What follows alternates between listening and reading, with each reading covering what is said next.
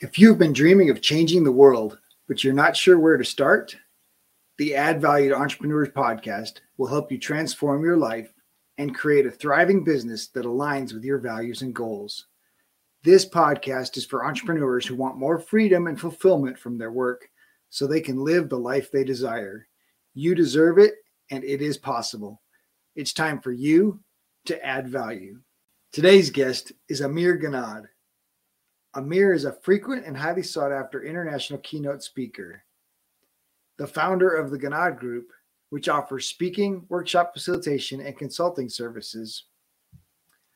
Amir's book, titled The Transformative Leader, has been shipped to 30 countries. Amir Ghannad shares how his daughter inspired him to take his corporate experience and launch a family company to empower people. They have built a family business working together to help companies and people experience transformation. Amir, thank you for joining me today and being willing to uh, jump on the show. Appreciate the opportunity to learn from you today. My pleasure, Robert. Thank you so much for having me. Absolutely. So, you spent uh, quite a few years in corporate, in uh, manufacturing, and uh, quality control, and then have chosen now to to to be an entrepreneur. Can you share a little bit about that that transition? Uh, sure, absolutely. I mean, I uh, uh basically got a master's in mechanical engineering because I thought that's the thing to do. My uncles were engineers and all of this. But then I started a career in manufacturing and supply chain and very quickly discovered that I really had a lot of passion for organizational development and sort of empowering people, energizing people. So I spent 31 years in manufacturing and supply chain, and I've done just about every job in in that function but I always did it from an angle of sort of empowering people, energizing people, finding ways to uh, help bring out the best in people. And about six years ago, my daughter and I founded the Ghannad Group. Um, and basically, it's the same work that I was doing in the corporate world, but now we're doing it. We've expanded our reach and everything. And then eventually, uh, my son joined us and my wife as well. So the four of us are the Ghannad group, and we're having the time of our life. wow, that's pretty fantastic. So, uh, what led you to, to start the company with your daughter? Well, actually, it was my daughter who did that. I in in 2015, she sort of kicked my butt into uh, finally publishing my book, uh, The Transformative Leader, because I'd been writing all these little notes and and uh, you know voice notes and all of this. So she finally said, "Look, I'm taking over this project," and she did everything but the the writing so designing it and and all of this. So and then she started getting on my case to say hey you know what? We can actually expand our reach. She wanted to to do it. She's the entrepreneur in the family. And uh, who was i to say no? Uh, so finally about nine months later or so um, i went ahead and, and left the corporate world. And uh, you know it, it's just you know i always had a lot of passion for this work and there was a lot of demand for it and it was it wasn't like you know just kind of taking a leap of faith and hoping that it would work even though i had spent 31 years in uh, my corporate career and it was uh, i was a little bit nervous about you know leaving the safety and security of a paycheck behind if you will but i was also kind of excited and most importantly i was excited about doing the work because a lot of people were asking me hey uh, would you be willing to coach me? Would you be willing to speak here? Would you be willing to do a workshop? And and so we went into it with a lot of excitement and honestly we hit the ground running. It was it's been an amazing ride. Well that's pretty fantastic. So obviously it can be challenging for for many folks to have to even think about working with their family uh, let alone working with their children and with their wife. And so can you share a little bit about um, how you guys make that work yeah, you know, I, I've had the good fortune of actually uh, consulting with a lot of companies that are either family businesses or small businesses that kind of feel like a family that have grown beyond their capabilities. And so I help them sort of uh, grow into uh, what their potential, if you will. But uh, our own experience has been that you know we each bring something totally different so while we share the same values and we absolutely love each other uh, we each bring different uh, a different set of skills and possibly sort of different ways of looking at things and so from time to time that can uh, you know, be more be difficult, right? Instead of getting into a meeting and saying, "Okay, we all agree on this way," it's like, no, no, everybody's got a different idea. Uh, but what has really helped us is that we truly respect each other and we love each other enough to, uh, you know, even when we're having our debates and conversations, uh, you know, we respect the fact that the other person is bringing some perspective that I don't, uh, right? So, so I would say that you know we've certainly had our, our moments where we're like, you know, why can't this be easier? Why can't we? Why can't you just see it, see it my way, right?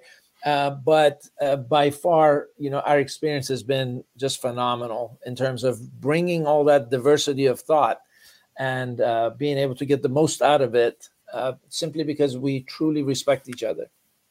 Nice. And what helped you in determining roles for each of your family members? Well, th- this is interesting because we, we have had the luxury because we're not a really huge business. There's just the four of us, uh, and occasionally we have uh, engaged the help of a an expert in a, a very surgical fashion, if you will, uh, very uh, you know uh, selectively. Um, but between the four of us, we've all migrated toward what we love to do. So for the most part, I would say about 80% of what everybody's doing is what they're really good at and what they like to do. But then there's that 20% where say, you know what, somebody's got to do the bookkeeping and stuff. And Nobody really loves to do that. But it's like my wife's like, okay, I'll take care of that. and so everybody's got some things that they just simply need to do because it needs to be done. Uh, but for the most part, we simply just said, hey, you know, my my daughter's really really good at you know she's got an eye for um, you know aesthetics and so on and so forth and she's very good at designing the website. My son is more of a philosopher, and he and I uh, go go out uh, for walks in the woods and and create these models. And uh, you know, much of what I've put in my book is basically uh, a product of he and I putting the finishing touches on some of my ideas. Um, and so, yeah, we've just basically migrated toward what we love to do and what we're good at. That's so awesome. So, obviously, you've created tools for empowering people and and and helping people, especially in the area of of leadership. What tools were effective in helping you to build your audience as a company? You know, uh, people ask me often because we really hit the ground running, and we we just uh, we've had a phenomenally uh, you know successful uh, experience with our business. Uh, but I have to confess and say it wasn't because we're really good at marketing and sales in a traditional way. I mean, in fact, I always tell people, I said, you know, we really suck at marketing and sales because I've never really made a cold call. I've never, we have not spent uh, one penny on like Facebook ads or, or LinkedIn ads. So our secret sauce, honestly, has just been uh, word of mouth, just staying in touch with people. We've gotten a lot of business. Most of our business has really come uh, through referrals and and repeat business. Uh, I've I've done a lot of speaking at, at uh, various uh, you know uh, associations and things like that. Hundreds of people. If if there's anything that I can say in terms of building our audience and bringing people to us, it's really uh, those events where somebody's exposed to a, a, little bit of sort of what I bring, and and I think we have done a good job. Uh, but we're not sophisticated by any means. We don't have any funnels. We don't have any of that. But we have done a good job, I think, um, of kind of making uh, options available for people. So, for instance, when I speak at a larger event, uh, you know, we we give people an option of okay, we, we've got the book where they can buy the book. We've got these workshops coming up. Here's how you can find out more about us and things like that. And then we stay in touch with our newsletters. We we publish a, a newsletter once a month. Uh, I have a weekly podcast that I do, and we'll send out letters on those. And and so that way people sort of decide if they're ready for that next level of engagement with us. And so all of our businesses come through uh, that. Nice. Yeah. organic is a lot more natural. And, yeah. and, of course having the opportunity to speak um, from a stage obviously is, is a great chance to create a following of people that identify with your values and identify with your message. Yeah yeah. And so so I guess that, that kind of leads to the other question. So, what has been the impact of, of being an author? You know, uh, it's been an extremely uh, gratifying feeling for me. Uh, and I have to tell you, it's like I tell the story that when I was writing the book, when my daughter was cracking the whip and giving me sort of uh, assignments to finish sort of the content. And I, I had a full time job and I was writing at, at, nights in hotel rooms and stuff like that. And at that point, uh, you know, it was all about making a difference for others. Um, but but for a short period of time, it occurred to me that I was going to be an author. I was going to be famous. I might even be rich right? And so it, got into my head and everything and and and i have to tell you it was quite obvious that i would sit down to write something and nothing profound would come out of my head and it was just like because it was all about me. And then i reset very quickly and and, and really really got focused on the fact that this book is going to make a difference for somebody and so at that point, then it started flowing again. And my experience has been that we we've shipped the book to over 30 countries, uh, you know, thousands of uh, copies. And again, we we've never tried to be on anybody's list or we haven't done any sort of promotions. It's just all been through word of mouth and people finding us and ordering the book and all that. But what's really gratifying for me is that I get into conversations with people like from all over the world, or they, uh, you know, send us a a, a, um, a, review or send me an email and let me know sort of how it made a difference for them. So, in that sense, it's been absolutely a, a phenomenal experience for me. And obviously, you believe in the power of transformation. You believe in the the the, the greatness inside each each human being. Um, what is it? What is it that that that you enjoy drawing out of people or helping them draw out of themselves? You know, this is uh, such a wonderful question, uh, Robert, because it really gets at uh, what I spend a lot of time on these days. I do this uh, workshop called Discover the Transformative Leader Within, uh, because my belief is that the leader is inside of each of us, and what gets in the way is uh, you know layers of stories and, and you know limiting beliefs and things like that and once you get those out of the way uh, then you get to sort of emerge as that leader uh, and make great things happen and experience a fulfilling life. And so, what really uh, is is my most favorite activity is when I get in these uh, workshops. I do them mostly virtually nowadays. I uh, probably do about two or three per week. It's a four hour workshop called Discover the Transformative Leader Within.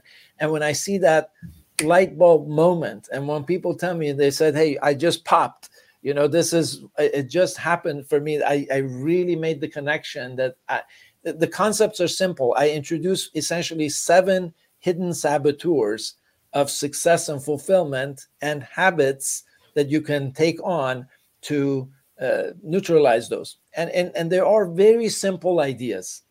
But when we have those conversations and these the light bulbs go off uh, then of course the um, you know the the stories that i hear afterwards you know people uh, losing significant amounts of weight or people restoring their relationships uh, delivering great results getting promoted things like that. It's all because we are our own worst enemy the things the stories that we tell ourselves and and all of that. And so i essentially help people see what's in front of them what's what's in the way of them showing up as the transformative transformative leader that they are and get it out of the way. And that's simple as that. Then they take off, make it happen. Yeah, I love that. I I, I consider myself a, a, story changer, and so helping oh, people take you know take the stories they're telling themselves about themselves, about their past, um, and and changing those stories to empower them empower them for their future. Yes. so very similar. Um, ideas, right? Because obviously the stories we tell ourselves determine our belief system, and our belief system oh, yeah. determines our actions. And of course, our actions determine our results. So, yes, until Absolutely. we change those stories, uh, nothing's going to change. That is so true. So, so obviously, you spend a, a, lot of years in, in corporate. Um, where do you develop the, the stage confidence, the, the, the ability to tell that story? You know, I, I, have to go back to the first experience that I had uh, when I uh, went into like public speaking. Essentially, I was the plant manager of a plant that had just experienced a significant transformation. We had gone from the worst to the best in about a year and a half. And I had bought a ticket to go to this manufacturing event in Chicago. Uh, it was 2011, in fact, and it was uh, you know 600 people in attendance, and they were giving out some kind of an award. And so I filled out a uh, a form to possibly be considered for the award. We didn't get the award, but they looked at my form and they asked me. They said, "Would you be willing to present at this event?" And I'm like, "Who am I to present?" So anyway, I said, "Yeah, sure, why not?" So on the way up there, I my wife came with me, and, and I told her, I said, "You know, they were going to have 33 speakers." And I told her, and I and I had spoken in front of people within companies and stuff like that. I was never really considering myself a great uh, speaker, but this was the first time. 600 people. Now I got better have something good to say.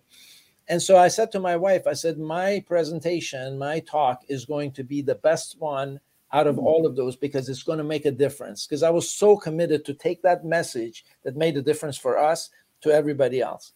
And so, just with that intention and no real skill or whatever you, that that you could uh, that I can think of, I got in front of people and I just basically told the story with the intention to make a difference. And I tell you, a few weeks later, they called me up. They said, you know, your presentation was by far uh, the best, and number two was like way down here. And and for the next several years, they kept calling me, and I was speaking in Berlin and Amsterdam and all kinds of places for them.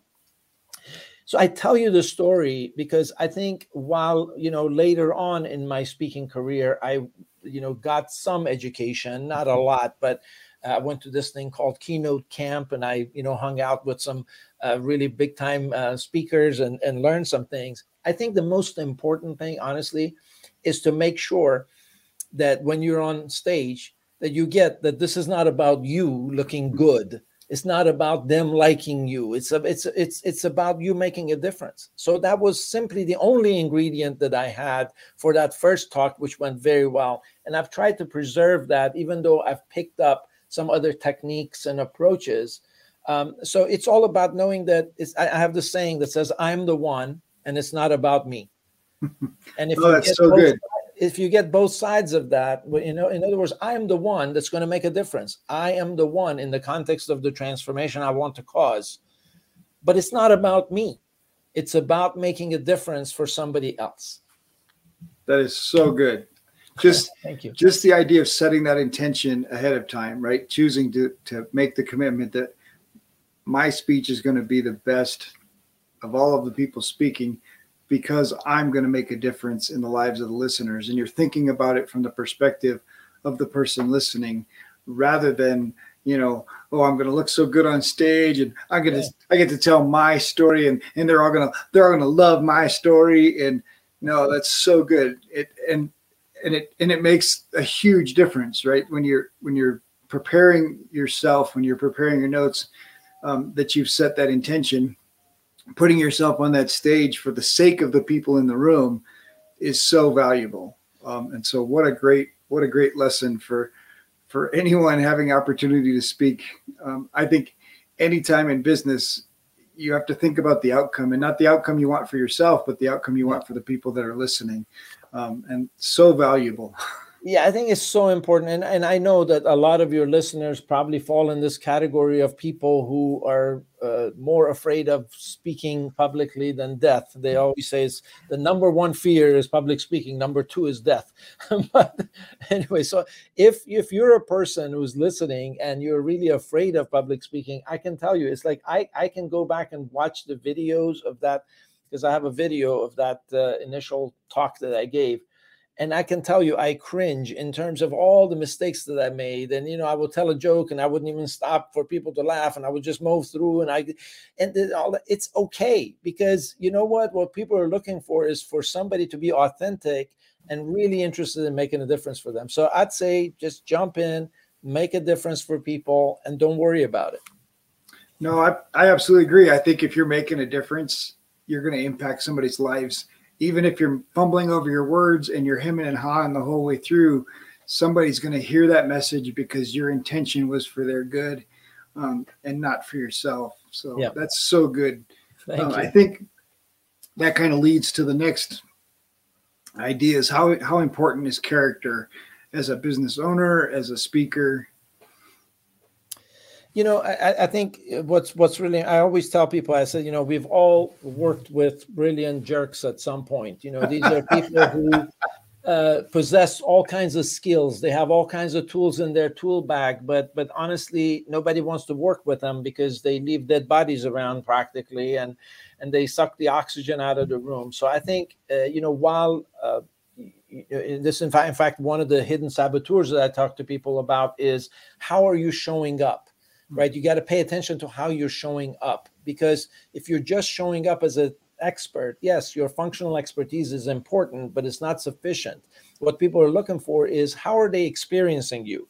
Who are you being? How are you showing up? And so i would say that uh, you know while unfortunately a lot of companies uh, sort of uh, give in to uh, these so-called experts uh, who just destroy their culture just because they they feel like they can't live without them and so on and so forth in the end it just doesn't work. If you want to create a a, a culture that that truly uh, thrives and delivers extraordinary results character is everything. You know i mean if you want this uh, people's discretionary effort if you want people to go out of their way i have to tell you you know that plant that we turned around uh, from the worst to the best i always tell people i say listen i am not the sharpest tool in the shed. I know so many people who are much better than me as plant managers. But you know what? I recognized what i was missing and i was honest about it and i asked people i said listen i really suck at this thing so can you handle that? So it was the team that actually made up for my you know shortcomings now imagine in that situation if i were to try to pretend like i knew everything and all of that uh, they'd probably be standing side like okay let this guy just kind of go off the cliff and see what happens no but they didn't do that simply because they knew I cared about them and they cared about me. So I think character is everything, honestly. Well, and that level of authenticity is important, not just from the beginning, but it, but obviously character, character lasts, right? I think, um, because you can start out loving your people and get them all on your side, and then and then turn on them, and I and I think that authenticity from beginning to end is is so important, right? because you're able to be who you are because I really do love you people and I care about you people and and I we want the best as a company to to get the best results and, yeah. and you create that kind of environment versus the person that's just trying to to to manipulate right and and yeah. and, and it's so easy to see leaders that that do that right they come in as the benevolent benevolent leader and then and once they get the results that they're looking for they they turn on those same people um, yep. and, and, so I, I, agree with you that that character character really does matter, and and people will fi- figure you out sooner or later. Oh yeah, you know we can see it in everybody in in others, and and we have to know that others can see it in us. Uh, you know, and and and I when we talk about how you show up and everything, I always tell people I said this is very different than fake it till you make it. It's not about faking it. It's about truly showing up according to the transformation you want to cause, according to your values. And if your values are messed up and you just say, hey, you know what, the heck with these people, I just need to get these results, it, it just comes through and people will see it. And, and it makes all the difference in the world. So that's why I think a lot of the, the work of a leader uh, starts with themselves. It's like, let me look at myself to, to truly examine who I am it's not about uh, let me just kind of put on a show because other people can see right through it anyway. No, actually, the best leaders are the leaders that have done the internal work. Yes. Know thyself, right? I think Absolutely. I think there's a, a lot to, to be said about the truth of, of know yourself. Um, obviously, values and character are the basics of know yourself, um, or or you know those are the places where people can choose to grow. Yeah. Um, but to apply that to other people, right, and and expect other people's performance to improve, you better you better be you know your your true self. Yeah. You know, uh, Robert, we had uh, in that plant I told you about. We we we set a vision for ourselves and had two parts. The first part was we are going to be the showcase of excellence, and that had everything to do with delivering the best results. Essentially, we were getting paid to do that. So so we said, hey, you know what, we're going to deliver the best results. But the second part was really my most favorite, which was we are going to be the cradle of prosperity uh, which meant that our workplace was going to be a source of inspiration for people. And it wasn't a place that you go to and then you go home and kick the dog and uh, you're mean to your children and all this kind of stuff. It's a place that that truly you count on uh, to help you get better at life, not mm. just better at work.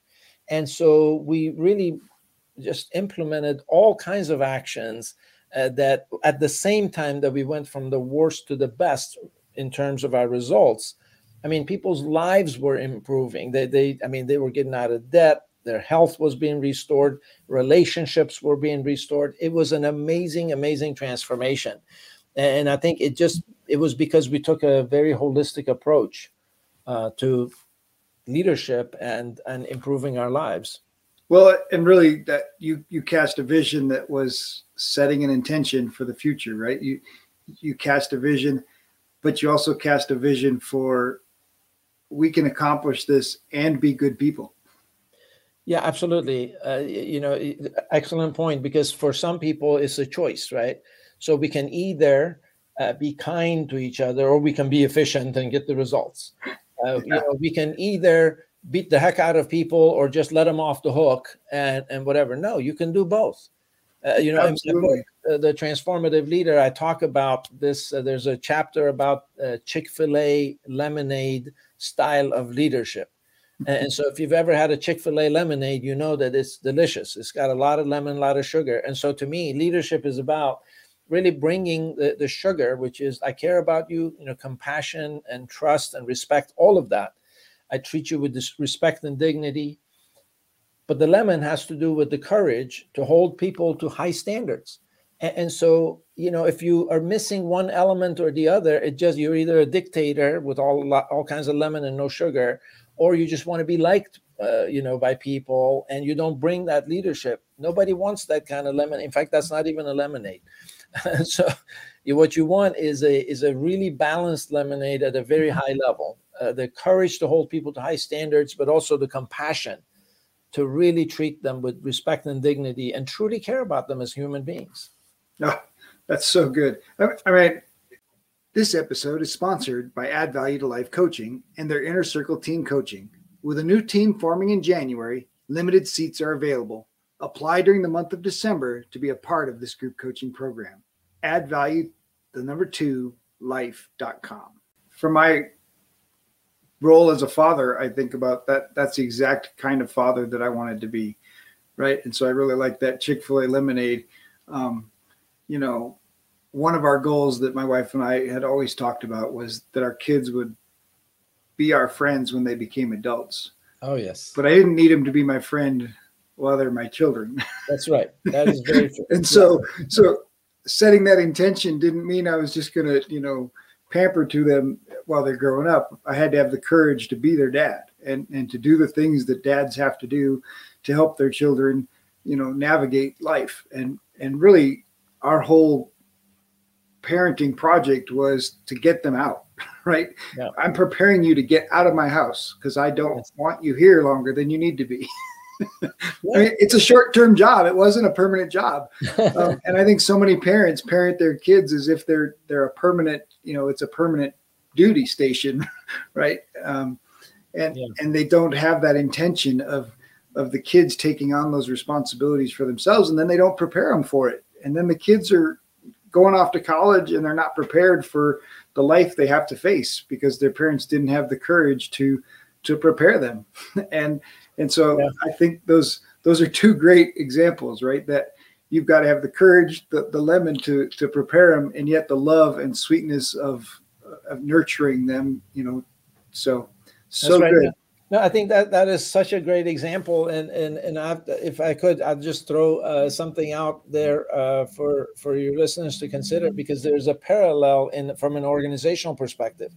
Uh, you know, in organizations, sometimes uh, sort of uh, people or leaders kind of act like that parent that's going to just kind of make all the decisions and all this and then they don't prepare their people uh, to take on responsibilities and then they complain it's like why are these people not taking responsibility and and and and so i always tell people i said listen you know what when my children were little they had no authority i essentially made all the decisions but i took care of them and now that they're adults, they have all kinds of authority. We are equals. And they're, in fact, my coaches. They have been my coaches since they were in their teen years.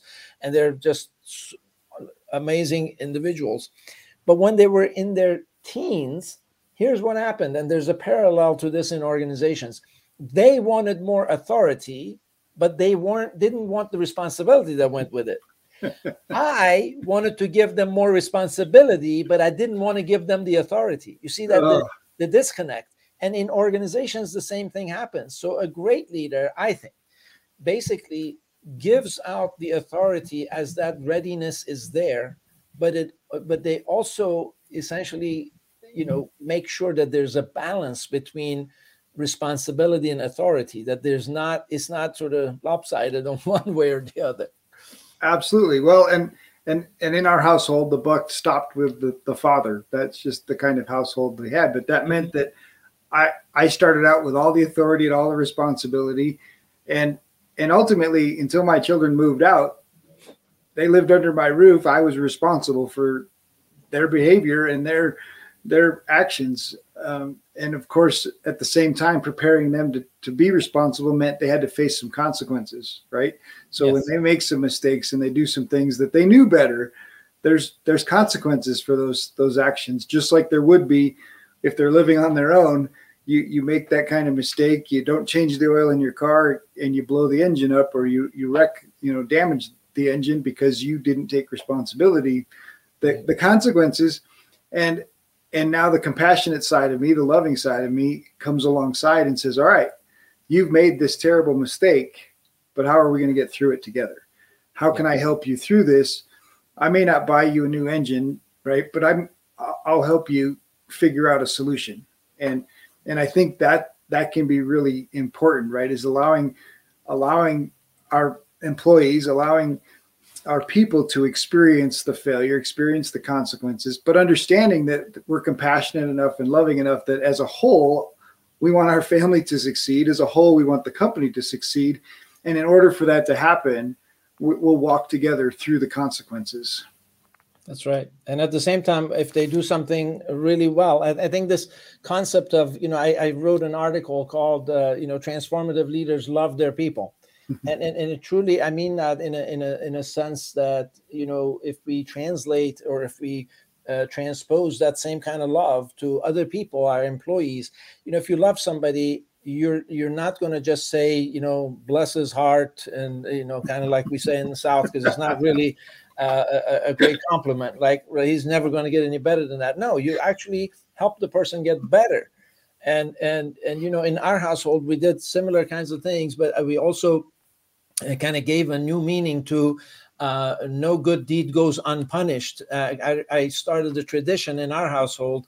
Uh, I, our kids, I think, were in the first and second grade. I, I sent them uh, summons in the in the mail. It was very official that they need to go to court and and I was the judge. So I put on this robe and I'm sitting there. These little kids are looking at me wide-eyed. It's like, what did we do wrong?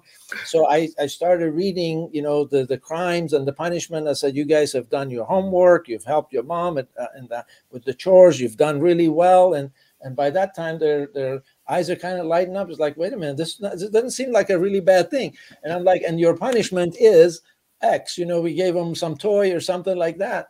And, and so we carried that punishment thing to the, to this day. The, the kids are like, you know, and they're in their early 30s. They're like, oh, are we going to get punished for this? So it's like, look, you know what? I want to recognize you and acknowledge you and celebrate you when you do some things really, hmm. really well. But when you don't, there's responsibility, there's accountability. And no, I don't enjoy beating you up or whatever, uh, but it's my responsibility to bring it to your attention because attention because I want you to grow. And so I think in organizations, the same thing can be true if leaders truly take responsibility for it. Well, and, and I think organizations, especially manufacturing, you know large organizations that get large numbers of people struggle to celebrate right and and struggle to to provide celebrations we have these expectations right you've got to you got to get a thousand widgets out today and oh you know you're you're you're 999 you, you didn't make the cut. But but we're not celebrating you know hey of those 999 joe did 700 right? So yeah. you know and and i think when companies start to recognize that if we get down onto the ground floor and we start to celebrate wow bob picked up the piece of trash that that was just laying in the aisle or you know just the the small behaviors that that and and you celebrate those you recognize those then the rest of the employees you know obviously what we celebrate gets duplicated whether whether individually or corporately you know and so the opportunity to celebrate those successes i think is so powerful um, and for companies to figure out ways to to celebrate their employees well to celebrate their successes especially the small ones that that so often in a big organization go un you know unrecognized. And i think that that adds so much to that culture that you're trying to create. And of course adds so much credibility to the leadership because it's now we're not you know we're not these leaders just looking for everybody to make a mistake right? Yeah. and, i think parenting can you know parents can end up that way too right? The only time i see my dad is when he wants to punish me right? Mom's right. saying wait till your dad gets home right? It's always this uh this they're they're just you know even the idea of god right the idea that god's just watching out for you to make a mistake versus you know the loving god that created you for a purpose and and and wants you to be aligned with that purpose to serve humanity and do really good things that gets lost so often in yeah. in the idea that you know we, we just got to do the right thing so i love that you were punishing your kids with with celebration yeah. thank you that's so good. So, what have mentors meant? Obviously, you're serving now as a mentor for for so many, but in your own personal journey, um, what what have mentors meant, and what would you recommend to somebody looking for a mentor? You know, for me, a lot of my mentors have uh, sort of shown up in unexpected places, or at least at, at the time, I didn't really expect that person to be my mentor because you know you start a career you got a boss you got all these people that are way up here and you're hoping that somebody will mentor you. But quite honestly a lot of my mentors uh, showed up in the form of people who were working in my organizations uh, quote unquote for me.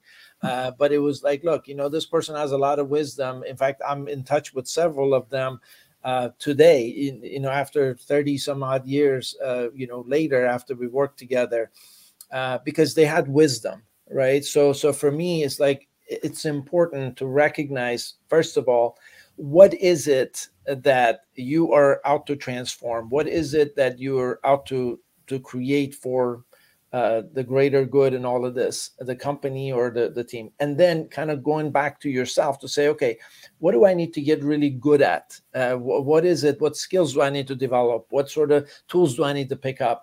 What aspects of my character do i need to develop and that sort of thing. And then kind of be open to getting that mentoring from wherever it shows up. And and, and uh, uh, you know, I wish that I had uh, I'd had some advice on this. I wasn't really very intentional in the early years of my career, and I appreciated the mentoring. But I would say to people, listen, when you find somebody who's willing to coach you and mentor you latch on and and and go do something with that mentoring and and let the person know what you've done with it. Because that's to me like when i mentor somebody when i coach somebody the greatest reward is that they're actually getting some results.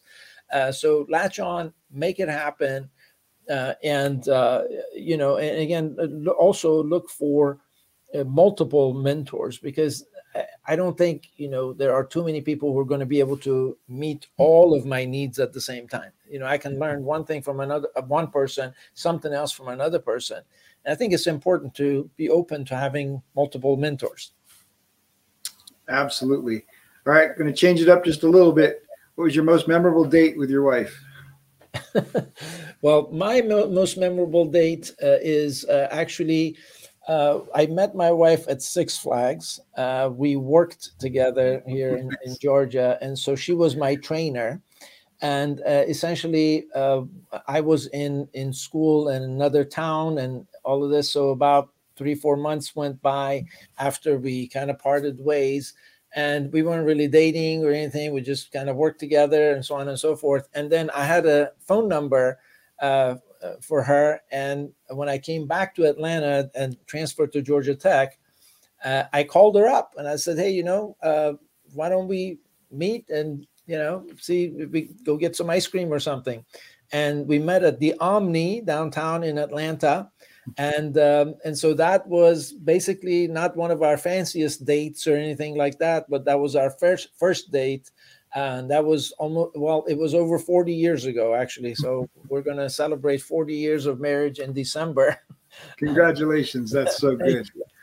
so, so obviously you're working with your your son and your daughter now as well. So what what does your family love to do as a family? Well you know we we we love traveling um, so we've done a lot of traveling together. We've lived in Thailand, we've lived in Germany, uh, you know, for a few years at a time, and we've done a lot of international traveling. And so, so that's probably on the top of the the list. And and one of the things I have to tell you is like, you know, uh, while each of us got like different hobbies and things like that, as a family, um, it's the simplest things. Like, you know, we've got a, a, fire pit out back, and just last week, we hung out for like three or four hours just sitting around the fire and just talking about our memories and and celebrating uh, some of the good things that are happening in different people's lives you know different each of us and just hanging out in in the simplest uh, you know over a, a meal that we enjoy that's something I, I, think it all goes down for us to those really really simple things. Uh, but if i had to pick something i would say international travel is something that we all enjoy and we've done a lot of it together. Nice. Love that. So what uh what kind of routines do, do you have in your life or does your daughter have in her life that have helped in in you know building the business and having the impact that you're that you have you know the the routines I, I, would say you know my my daughter is very very disciplined and and very meticulous in getting things done. She is just a a machine in terms of like getting things done and by the say by the way having a, a life uh, on the side and and really very well balanced. Uh, i have to admit that I, i'm not like that. So i'm like a, a, squirrel kind of uh, you know sh- going after this shiny object and that shiny object. So i i need a lot of help from her to just kind of put me uh, on task. So so so we we have sort of reconciled that in a in a way in that hey you know what? I bring that creativity and all that and it's celebrated but it's not always what really helps us. It's not always what we need. Mm. Uh, so we have actually made good use of several different tools, uh, things like Slack and Notion. Um, and, and these are um, apps that we use to really keep everybody on the same page around what is a priority, what is it we're working on, what's on hold, and with this thing that we're working on, who what is next and who owns it by when. So those kind of tools have really helped my daughter uh, sort of uh, reel us in and make sure that we stay on track. That's awesome, and and and so good of you that you're willing to literally let your daughter be the boss in in the areas where she's she's stronger.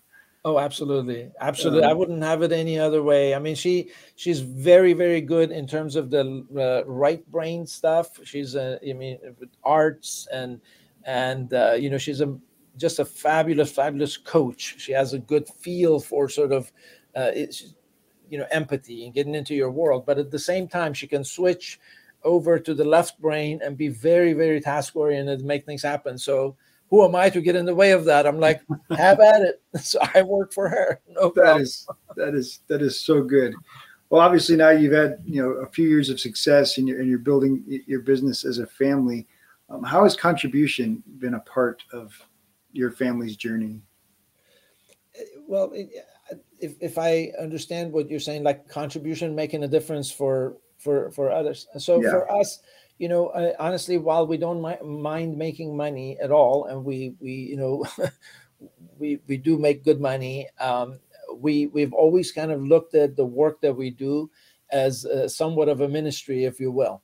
I mean, I do a, a lot of pro bono work uh, and with organizations that I volunteer with. Um, and uh, you know nonprofit organizations that come to me and so on and so forth and i really uh, try to make sure that people understand that you know the, the big reason i'm doing this work is to really make a difference. Um, and, and, so we have done that sort of thing uh, you know quite frequently in terms of uh, really finding out where the need is and, and supporting people or setting like uh, kind of low rates for somebody that we know is going to go make a huge difference but they may not be able to to afford our regular rates and things like that. Uh, so just um, you know my kids have also kind of grown up with uh, the idea of really making a difference for others being a, a key part of their um, you know who they are who they are and, and and how they show up uh, so uh, a lot of people, my wife and I have done a ton of, um, uh, you know, uh, volunteer work to teach people about finances, about health. Uh, you know, I in that plant I used to do a lot of marriage counseling. Actually, I've had no training in that at all, but it was working. So I was like, okay, fine. I was faking it totally, but it was working. so, so she actually does a lot of uh, you know, free. Uh, we've never charged anybody any money for any kind of uh, coaching on health and wellness, uh, but she's worked with people who've had cancer and just essentially helped them get rid of their cancer and uh, you know or other serious uh, diseases and things like that so we've always valued that we always felt like that was really an important thing for us to do and we've tried to do our, our best hmm. that's so good and obviously your your marriage experience in, in your own life qualified you to be helping others in their marriage. That's how that's how coaching really works, right? Like I, I think sometimes the counseling thing gets a little out of hand, right? They learn all this stuff from a book, um, but they haven't been able to maintain a, a, a relationship in their own life at all, and yet they're they're counseling other people on how to do that. So um, you know, yeah. I've been with my wife for going on 30 years this year, so I, I, I, celebrate you guys as a great example, and I, and I and I celebrate you know what my wife and I have done, and I definitely yeah. think that that gives us a little bit of authority, and and and yeah. our and our adult children still love us. In fact, they call us more now than they did when they lived here. So, oh yeah, uh, that's wonderful. Congratulations. Yeah, really well, and, and thank you, and and but it does give me authority in that area. Like I have some expertise. Yeah, uh, I, I, think it's the same is true. Like I, I, think you know when I show up as a consultant or something, and and nothing against you know people who've had some uh, courses or certifications or whatever, but but for me it's like look, you know what, I, I've everything that I teach and coach people on is stuff that I've lived. Like yes, I've read the books and all of this, but I know a lot of people who know a lot about leadership, but they're not really showing up as leaders and they're not certainly not qualified to coach anybody on leadership.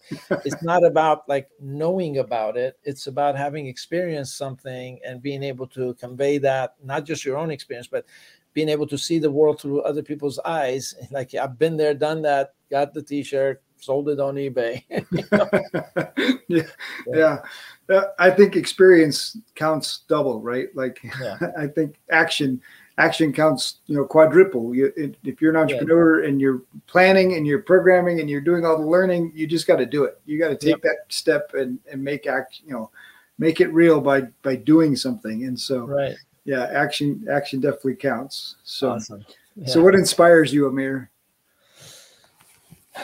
What inspires me uh, uh, honestly you know is uh, just uh, what we talked about before is really making a difference for somebody uh, and i see this often in my workshops or coaching sessions and all this somebody who's just kind of really uh, disappointed in themselves or doesn't really have high hopes that something is going to happen somebody who's kind of boxed themselves in. What inspires me is to create that moment when they see something that they couldn't see before that really empowers them and liberates them. Mm-hmm. I mean, this is it for me. It's like I'm real clear that I'm going to be doing this work uh, for a long, long time, as long as I, I, I live. You know, for so I don't plan to retire. I have rewired one time. You know, when I left the corporate world, I may have a couple of more rewirements, but I don't plan to retire. This is the purpose of my life: is to put people in touch with their greatness, so they can fulfill their unique purpose in this world. And nice. that really is is uh, in, what is, inspires me. So, what is what is the big dream related to that inspiration?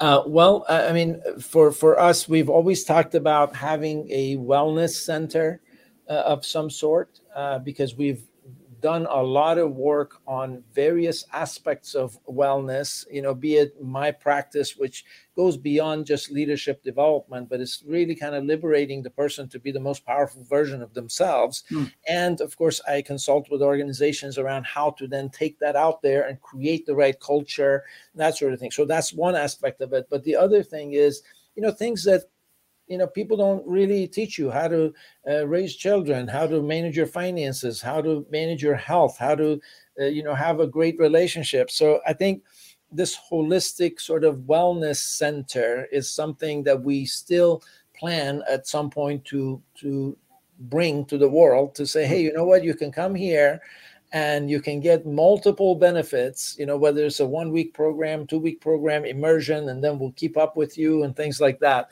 uh, that's something that we've kind of been uh, talking about uh, for a few years and continuing to build on so that's so it. good Thank that's you. so valuable right and, and and so many of the transformations that can happen for a person you know involved in those domains. It's not just your work life it's your your love relationships it's your freedom of time and money it's it's your health.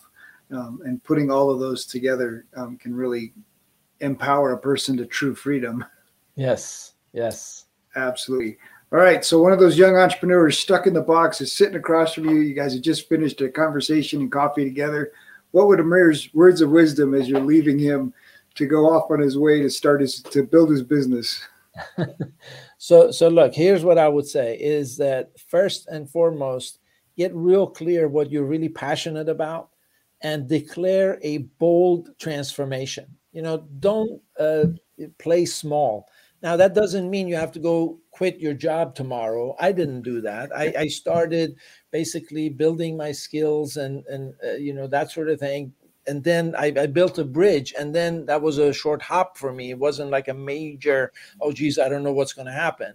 So for some people it's a leap of faith. For some people it's not. Whichever bucket you're in make a bold declaration something that gets you excited you know and, and then begin to really uh, focus on what it is that you need to do to take a few steps in that direction. Because it's overwhelming when you make a bold declaration. It's like oh geez where do i start? What to do? And then we talk ourselves out of it.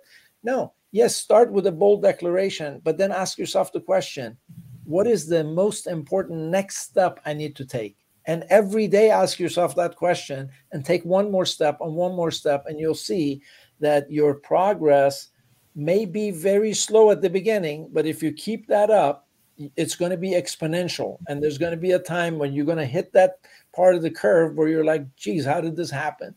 And so for me, that that has worked for us in building our business. Uh, we went very organically and you know went about it very organically and i really believe that that that really uh, works hmm. so good Amir, thank you so much for your time. I appreciate the conversation and the wisdom that you've shared today. My pleasure, Robert. Thank you so much for having me. If you enjoy the show, please like, subscribe, and leave a review. We have a free gift for you at add value, the number two, entrepreneurs.com. Our Cyber December deals include one hour coaching slots for only $97. That's a 75% savings and we're launching new Inner Circle team coaching in 2022. Applications are open in December at add value, the number two, life.com. In our next episode, Tyrone Shum is an ambitious young entrepreneur building his real estate investing business by learning from successful investors. He shares how he started his podcast to create connections. He uses his marketing background and experience on YouTube to create a high level podcast experience with over a million downloads.